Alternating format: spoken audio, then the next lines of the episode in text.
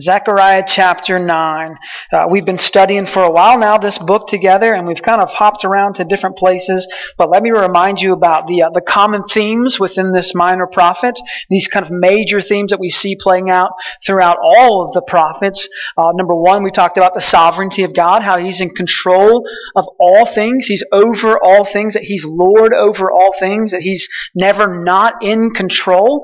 And so maybe you know folks like this that have this power trip or this controlling nature, and they think that they're always in control, and you're like, you think that you're in control, but truth be told, you are not. Well, with God, it's not that way. He is always and has always and will always be in control. The next kind of theme that we've seen, that we've talked about, and we'll see these two things for sure in Zechariah chapter 9, but is this inevitable judgment of sin, that sin must be judged. And we've talked about a lot. I'm just like you judged me earlier when I said I wanted to watch Texas Tech play basketball today.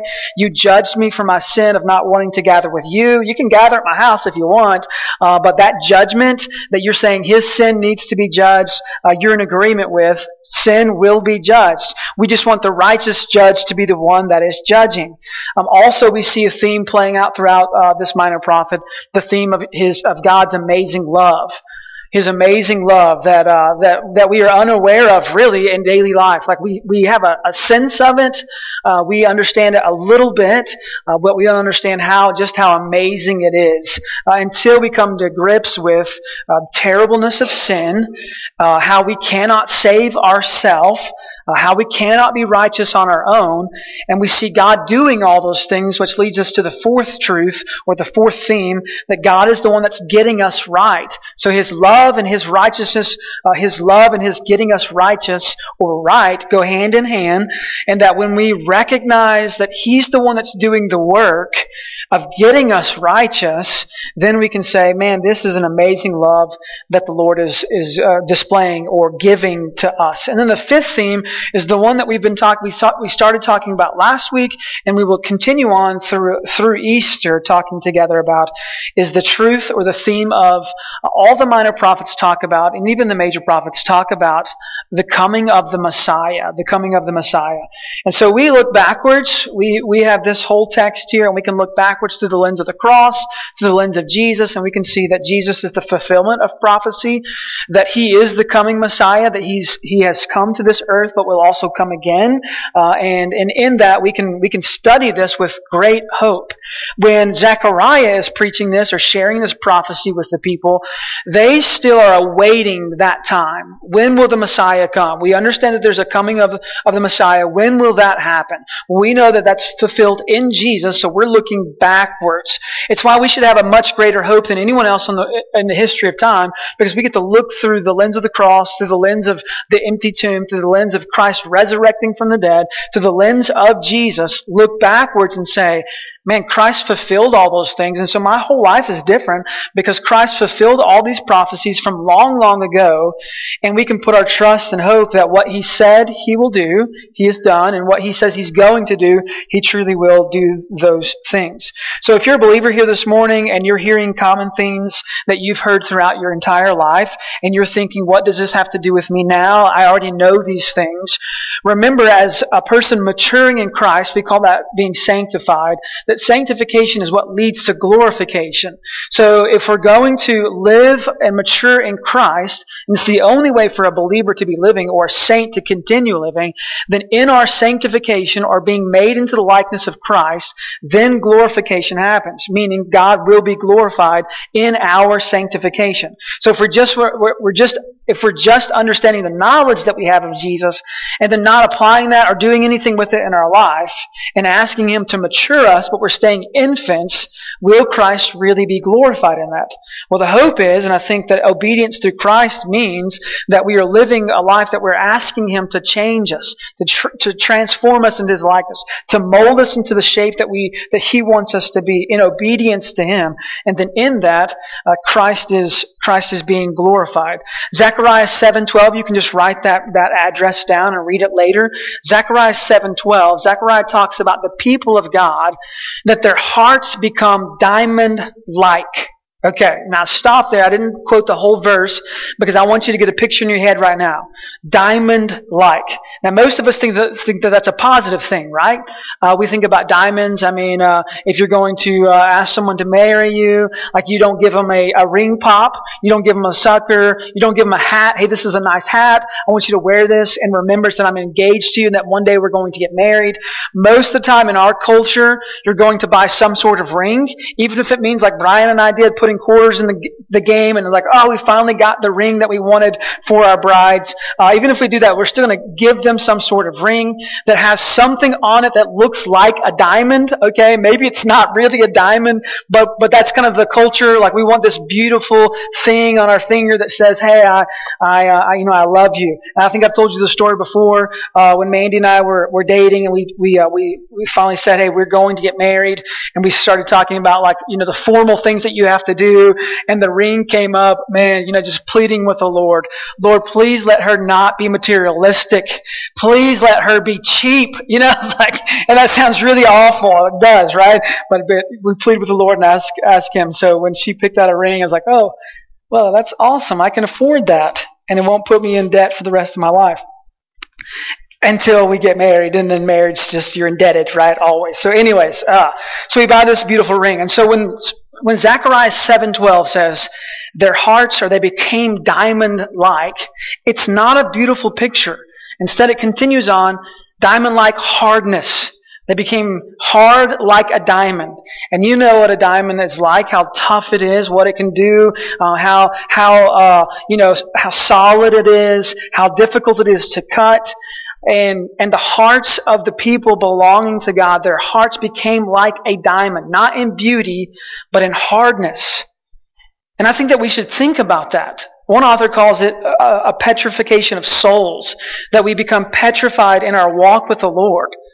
That instead of us, like we talked about last week, worshiping the living stone, we allow our hearts to become stone-like.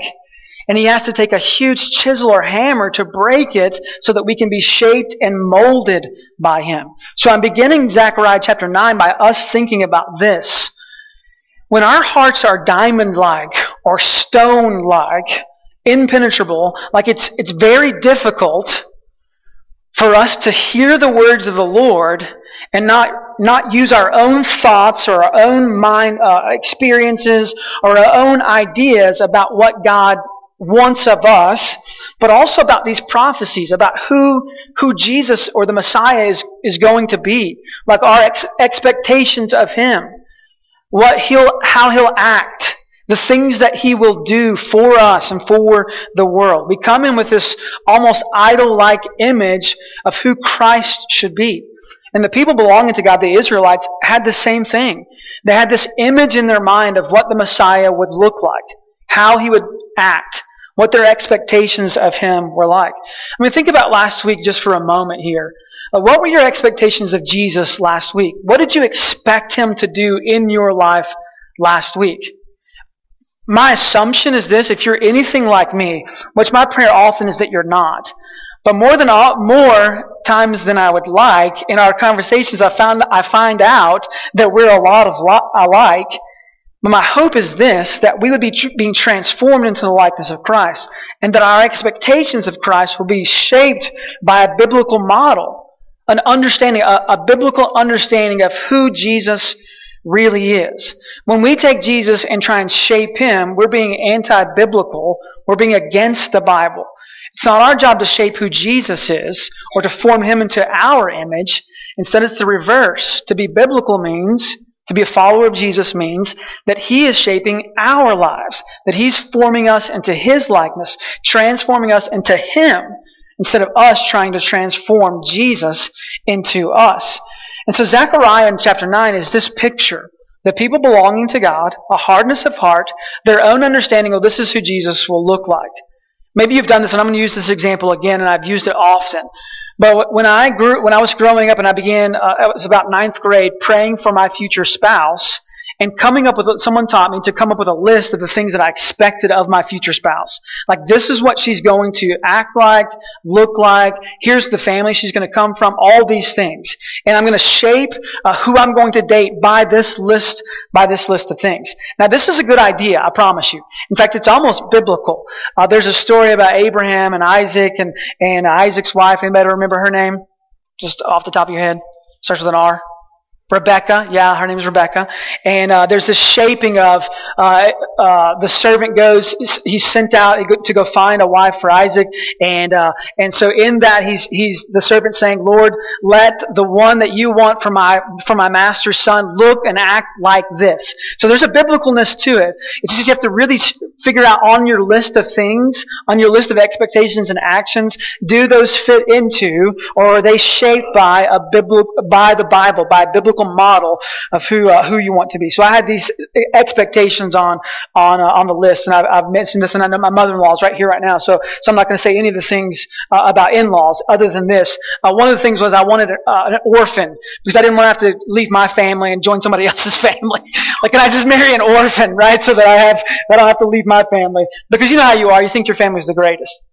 Or maybe you don't, whatever. But at the time I thought mine was, and then I learned, right? I'm kidding about that. But so we have these expectations. Zechariah chapter 9 is these expectations, fighting against these expectations of what the Messiah will look like, of where he'll come from, of what he'll be riding in on, of how he'll come victorious, in a glorious state, this king overall, riding in on a war horse, thinking, you know, this grandiose picture of who the Messiah is. And I think even though this was written, you know, 500 years before Jesus comes upon the scene, 2,500 years ago, or whatever the case may be, we still battle with this today.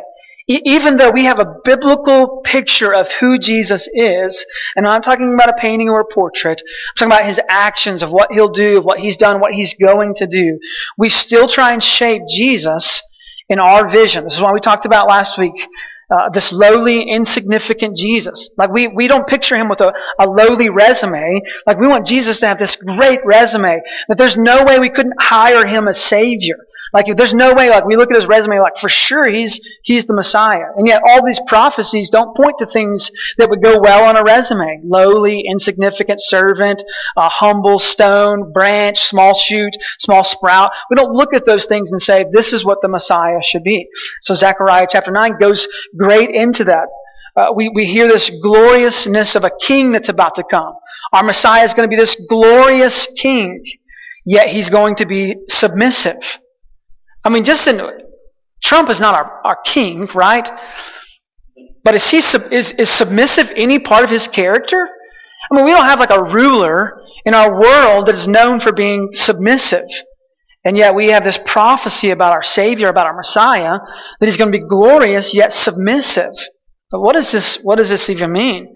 Like, and I've joked about this before, like, you know, in an argument with an intern one time, you know, that almost came to, you know, throwing knuckles at one another, you know, talking about things, and he brought in Jesus, like, hey, don't bring in my glorious king into this battle. Like, he will take you out, right? And like, is that a good picture? Like, that's what we expect our glorious king to arrive in with his huge sword and on this war horse, which there is a picture of that coming, but we expected him to come this way. And this prophecy that we're about to read gives us this picture of Palm Sunday, of this lowly, insignificant servant riding in on a donkey.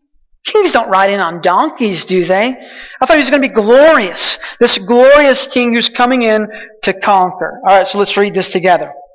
Zechariah chapter 9 verse 1 says this, the oracle of the Lord is against the land of Hadrach, and Damascus is its resting place.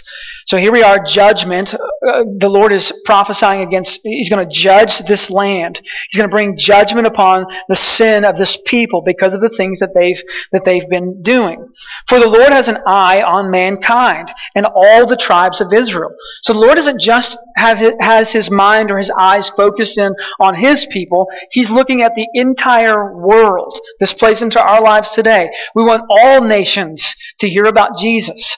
You don't just come from different backgrounds and say that works for you because you were from Southeast Asia and it works for me because I'm from Southeastern New Mexico. And so we're going to eventually go and meet up together in some heavenly place in paradise under some name that's given to all God's names. No, we believe that our God is the judge over all, right? And so because of that, we want the whole world to know about the righteous God, the righteous judge, and his son who can save. So for the Lord has an eye on all mankind, on all the tribes of Israel. Verse 2 says this, and on Hamath also, which borders on it. Tyre and Sidon, though they are very wise, Tyre has built herself a rampart or a fortress or a rock and heaped up silver like dust. So this nation of Tyre and Sidon, Tyre particularly, has begun to trust in themselves. They've built this fortress or this rock around them, this rampart around them. They've heaped up, they've gathered for themselves silver like dust. I mean, we live in southeastern New Mexico. We know how much dust there is. Can you imagine every time you wipe your, whatever it is that you're wiping with, it's covered in dust and it was just silver? I mean, you'd be some rich folk, right? Your hearts may grow diamond-like with that silver. Okay. Tyre has built herself a rampart and heaped up silver like dust and fine gold like the mud of the streets. But behold, verse 4 says, the Lord will strip her of her possessions and strike down her power on the sea, and she shall be devoured by fire. Okay, this is a prophecy. This isn't just some unrealistic thing that's going to happen. This isn't just God speaking these things and, we should be scared. These things will happen. In fact, we believe through church history that these things did happen, that in 333 BC, Alexander the Great came in and destroyed these places, that he came in and demolished them. He conquered these places, fulfilling, even though Alexander the Great may not be a person belonging to God, fulfilling these prophecies. God said that they would be destroyed, and sure enough, 150 years later, they were destroyed. Verse 5 goes on to say, Ashkelon shall see it and be afraid. Gaza too, and shall writhe in anguish. Ekron also, because its hopes are confounded. The king shall perish from Gaza. Ashkelon shall be uninhabited. A mixed people shall dwell in Ashdod, and I will cut off the pride of Philistia. I will take away its blood from its mouth and its abominations from between its teeth. It too shall be a remnant for our God.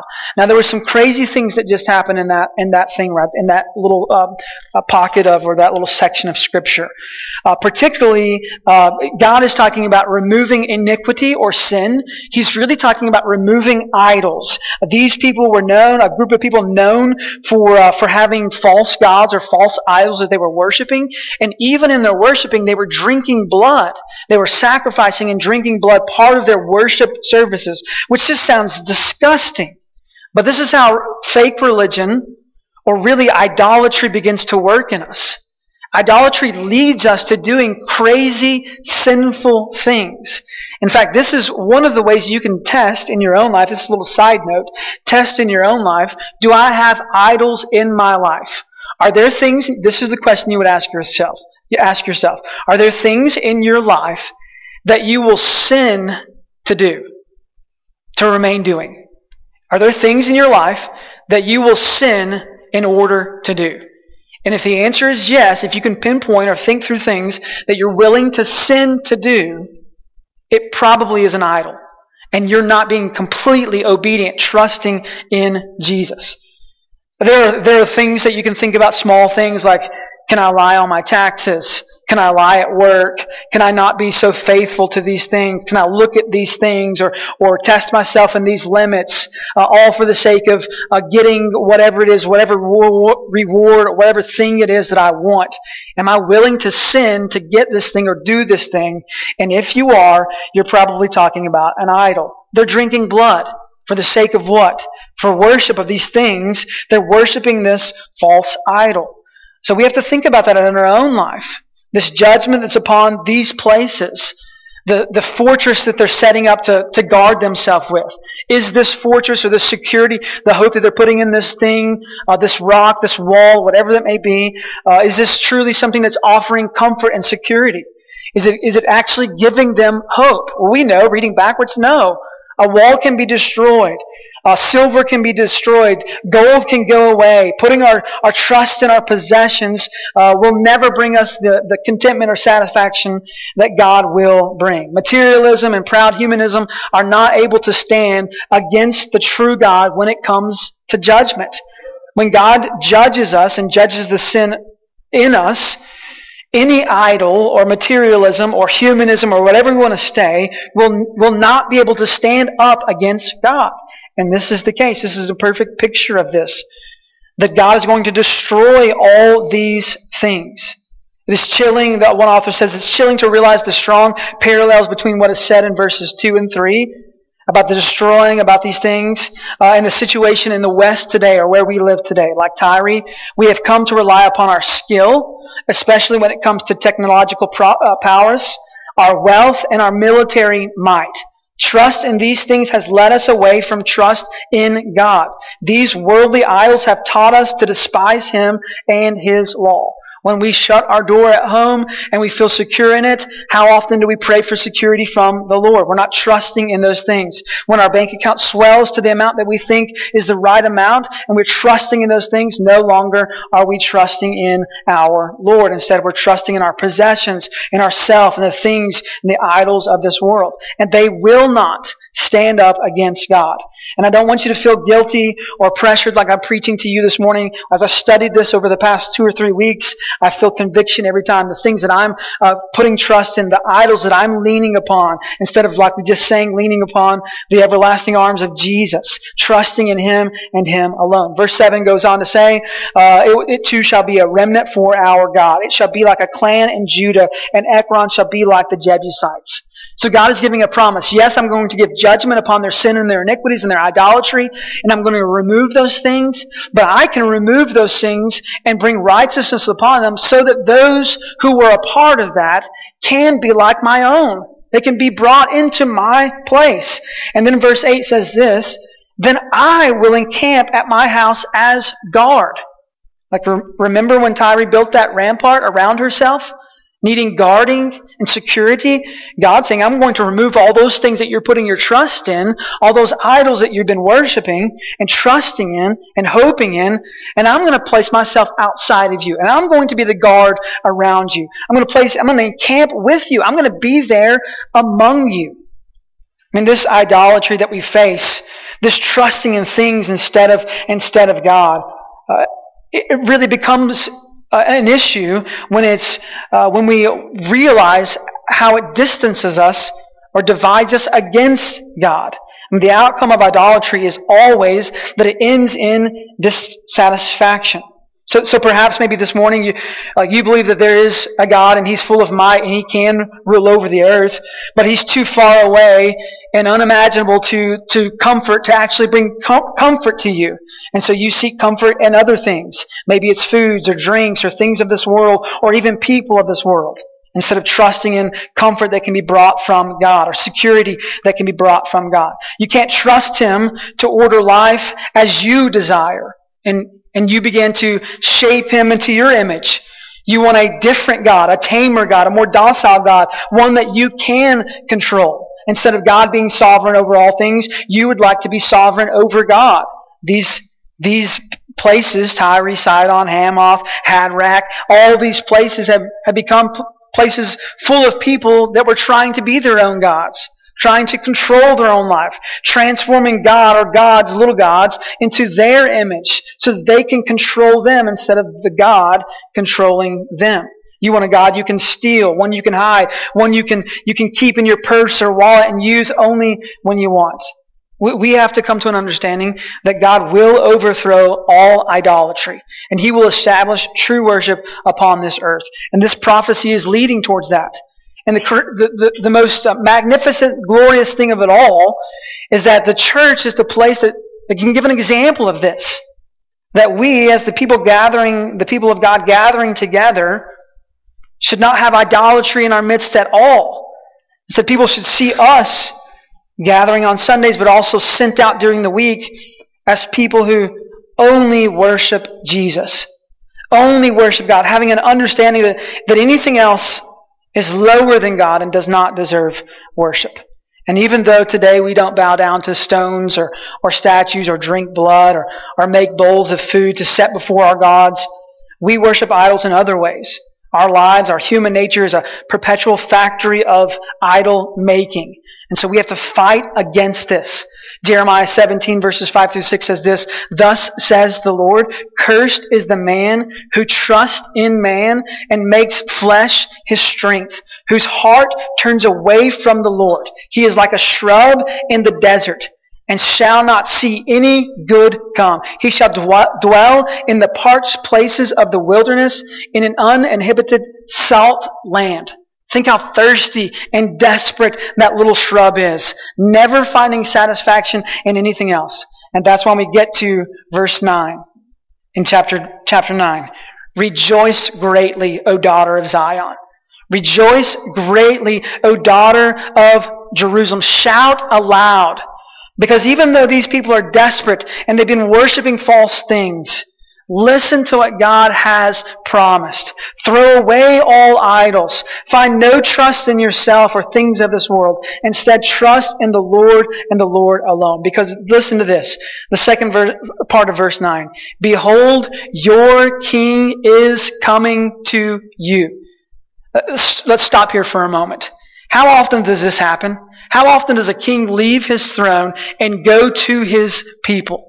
We see this in Jesus, prophecy fulfilled, that our king has left his high, lofty place, his high, lofty position, and come down to us to rescue us. "Behold, your king is coming to you."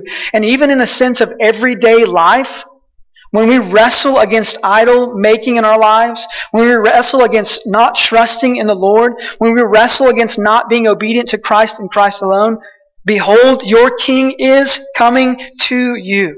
Righteous and having salvation is he."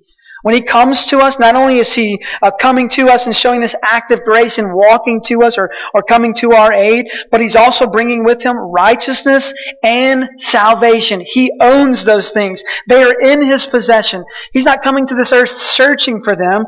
Let's search together and maybe we'll find righteousness together. Or maybe we'll find salvation together. Instead, he brings them with him. Righteousness and having salvation is he. And then it switches. Remember I said we like to shape Jesus into our likeness instead of Jesus shaping us into his likeness. "Behold, your king is coming." What a glorious thought. The king is coming. Well, what is he going to, how is he going to get here? What's he going to be riding in? A black limo surrounded by armed forces, this huge jumbo jet with a seal on the side. What is our king coming? How is he going to get here? Humble and mounted on a donkey. Remember what I said earlier? How many kings or positions of authority do we know, people of authority, that come in with humility? That come in riding on a donkey? Hardly any. Only one really that we know for sure.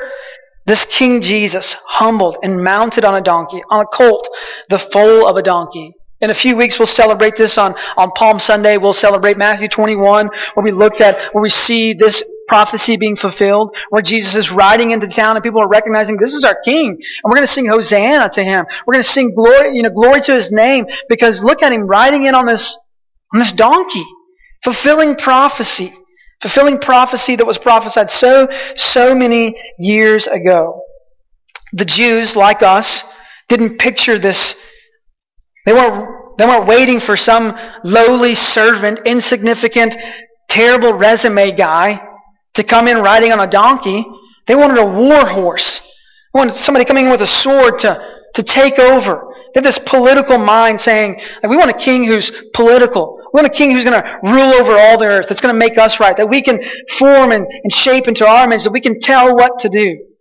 We don't want this lowly, insignificant, somewhat glorious servant coming in with humility, mounted on a donkey.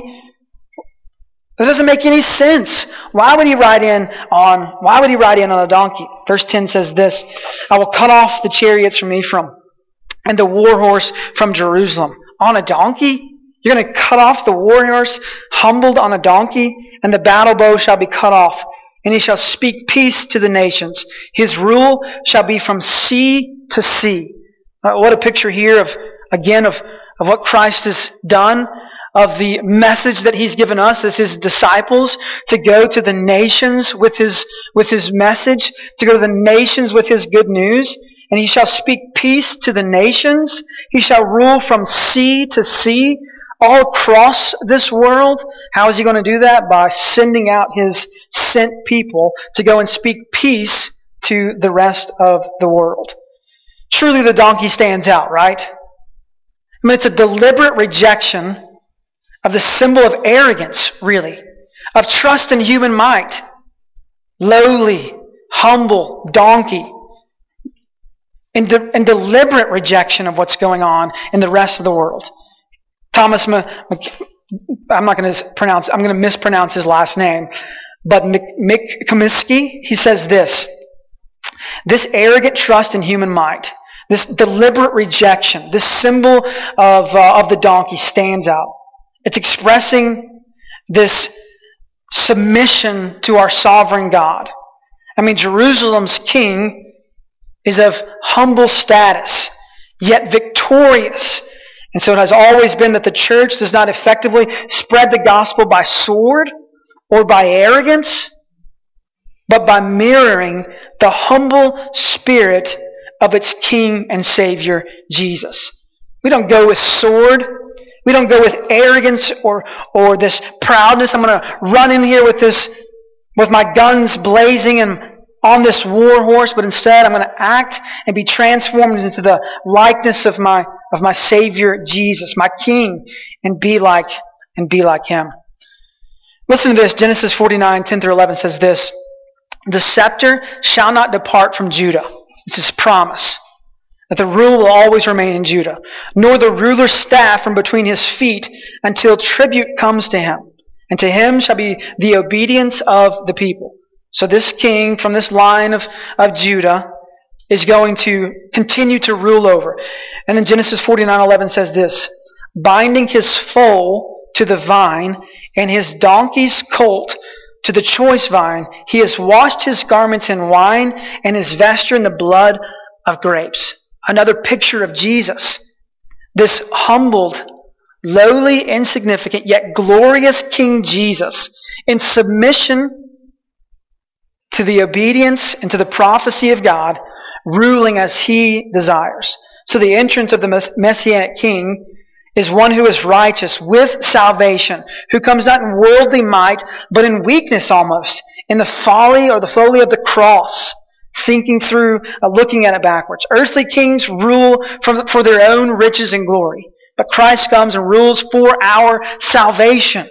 Earthly kings rule over people from above in haughty power, but this king condescends, lowers himself to dwell among his people, glorious and victorious. Benjamin Warfield says this: Jesus Christ is the Prince of Peace because He takes away sin, and you and I are workers for peace when we preach His gospel, which is the gospel of peace, just because it is the gospel of deliverance from sin. Sin means war, and where sin is, there will be war in your soul as a saved believer, but also in those who are lost. There's war happening. There's war in this church right now that Satan would fight against us. We don't want Satan to have the glory. We want Christ to have the glory. And so Satan is against us. He's at war against us. Righteousness means peace.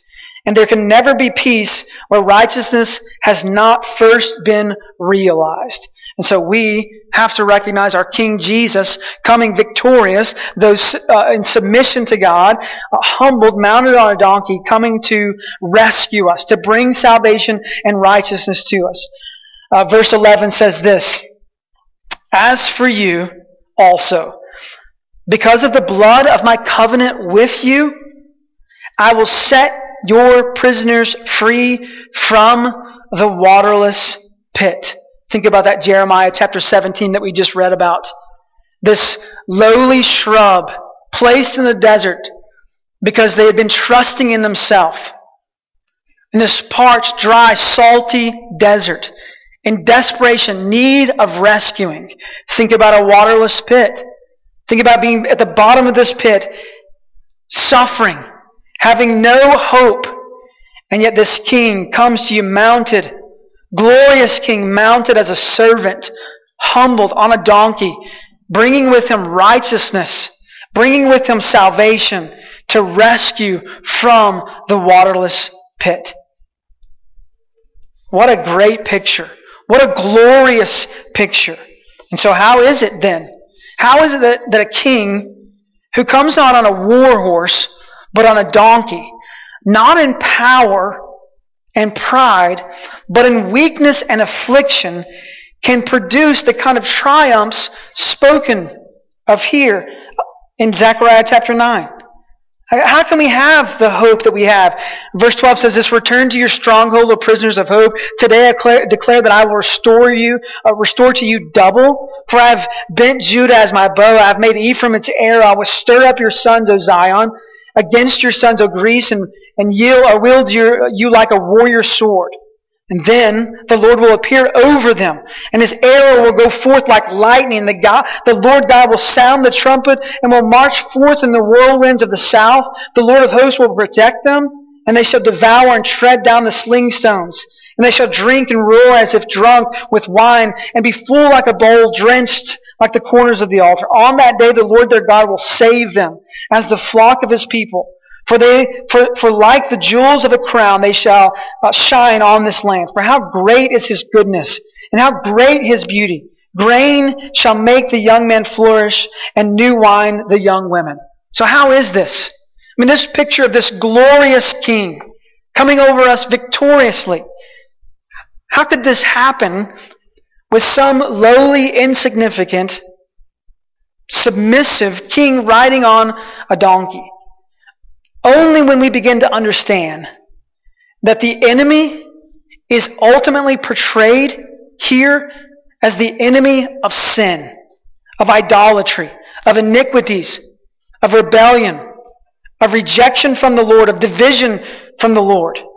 So only when we understand that the enemy is ultimately portrayed here as the enemy of sin, and with its power and penalty, only guilt, then we'll understand that Jesus is glorious over all of that, and that he's victorious over sin and death, conquering it all, and that the whole of our salvation relies and is in the fruit of the work of Jesus Christ, the King who rode in so humbly into God's city so long ago, yet bringing with him righteousness and salvation. And so we also, understanding that our glorious King, in submission to God the Father and his sovereignty, came bringing with him righteousness and salvation, and making peace between us and God.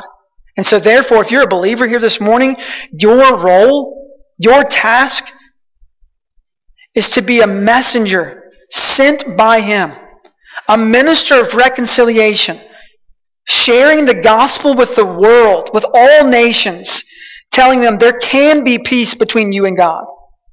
If you're struggling with idolatry like I struggle with often, making things, elevating things to a place of holiness and righteousness, and a place where they should be worshipped, we have to ask God, "God, will you break us? Let our hearts not be diamond-like. Let our hearts not be like stone, but break us of that. Lord, let me not shape you into my image, but instead shape me into your image."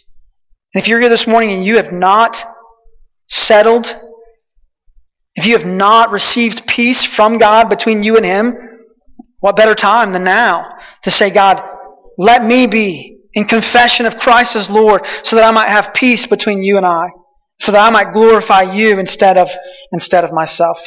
Let's pray together. Lord Jesus, thank you for this morning.